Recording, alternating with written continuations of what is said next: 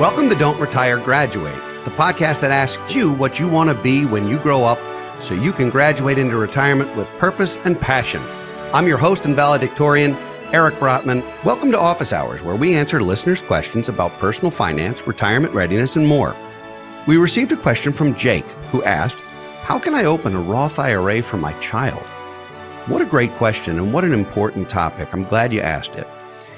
A Roth IRA, first, let's frame what that is. A Roth IRA is the type of retirement account that allows you to use after tax dollars, deposit them in, in, an account, grow them with no taxes along the way, and then and then withdraw them with no taxes on either the principal or the gains or interest um, for your entire lifetime. Now, there's some restrictions based on how old you are. You need to be 59 and a half to use it. And there's some other one off restrictions. But um, in general, particularly early in your life or early in your career, a Roth IRA can be a godsend because you might have 30 or 40 or 50 years to grow the money and you'll never pay taxes on it again under the current tax code. So it's a home run. Now, opening a Roth for a child is not as simple as just picking an account and doing it the child has to have legitimate income, W 2 income, uh, in order to open a Roth. So you can't open a Roth IRA for a seven year old and say, oh, my seven year old is on my payroll uh, and is, is uh, shredding and copying all day. That, that won't work.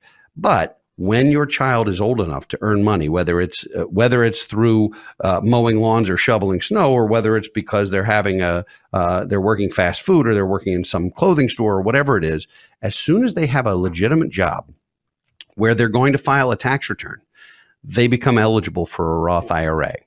In 2023, the limit for Roth IRAs for someone under the age of 50 is $6,500. So you're allowed to put in up to 6,500 or 100% of the child's income, whichever's greater. So if your child makes $2,000 this year, you can put $2,000 in a Roth for his or her benefit.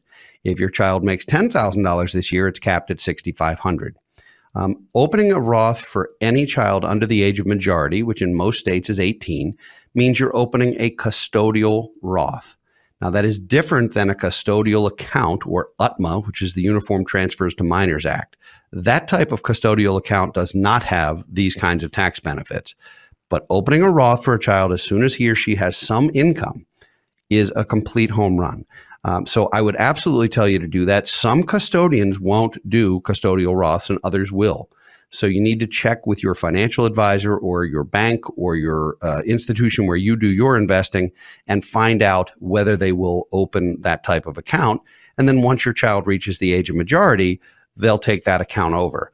Um, this is not one of those uh, situations where you have to um, you have to fund them every year. You're not taking on any kind of contractual obligation. So if they have earned income when they're 15, but not when they're 16, you fund it when they're 15, and then you take a year and you don't fund it. But uh, a, a small amount of money growing for a long period of time with no taxes can become profound. And so I would absolutely say it is worth doing. Now, if you do own a business and you're putting your child on the payroll, uh, make sure it's legitimate because you don't want to subject yourself to audit. You don't want your kid to start uh, with with a, an IRS blemish on their record, uh, and you want to make sure that you're above board. But assuming that that's the case, you're fine. Now, there's one other caveat that came out of Secure Act 2.0 as of January 1 of this year, 2023. And that is that if you've owned a 529 college savings plan for your child and you've had the account open for at least 10 years and there's money left over after it's used for education, or maybe it's not used for education because of a scholarship or a different life plan, up to $35,000 of that 529 can be moved into Roth IRAs for that child's benefit, but only based on their earned income and the annual limits. So let's say you have a 529 plan, you've saved $80,000 for school, and uh, your child goes to community college and you use some of the money, um, but you're left with 40,000 at the end of the day.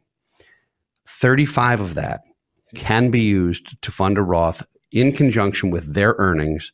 Uh, and that can be a really terrific way to not sort of feel stuck that you have money that's sitting in a college plan that's not getting used. And of course, we've done shows and and uh, and had guests to talk about 529s, and so I don't want to get into the weeds on that type of account. But because of Secure Act 2.0, it now lends itself toward extra flexibility, and that means funding Roths for your kids. Another thing you might want to consider, Jake, is if your son or daughter is is 20 or 22 or even 25, whatever, and is earning money and and they're contributing to some of their own their own financial well-being, their own investing, as long as they're not over the limit for Roth IRA contributions, you can still essentially gift them money and make contributions on their behalf to a Roth IRA as long as they're eligible to do so. Um, the difference is that it would be a gift to them and it would be in their account, and it's not something that you would control as a parent because, of course, uh, once a kid is over the age of majority, you don't have those kinds of uh, parental rights or restrictions. So I hope that was helpful. Um, seek out a custodian that will do a custodial Roth IRA for a minor, uh, if we're talking about a minor and uh, and good luck and Jake, good thinking because this is something that you can really make a huge difference for your son or daughter uh, in terms of growing some wealth and doing some tax planning along the way. So, thanks for your question. If you'd like to send us a question, which we might answer on a future episode of Office Hours, please post it on our Facebook page or tweet us at Brotman Planning.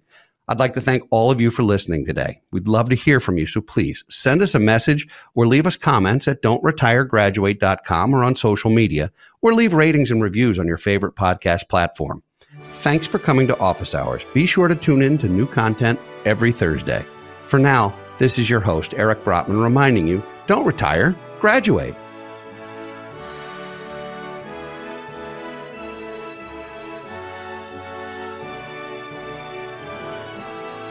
Securities offered through Kestra Investment Services LLC, Kestra IS, member FINRA SIPC. Investment advisory services offered through Kestra Advisory Services LLC, Kestra AS, an affiliate of Kestra IS. Kestra IS or Kestra AS are not affiliated with Brotman Financial or any other entity discussed.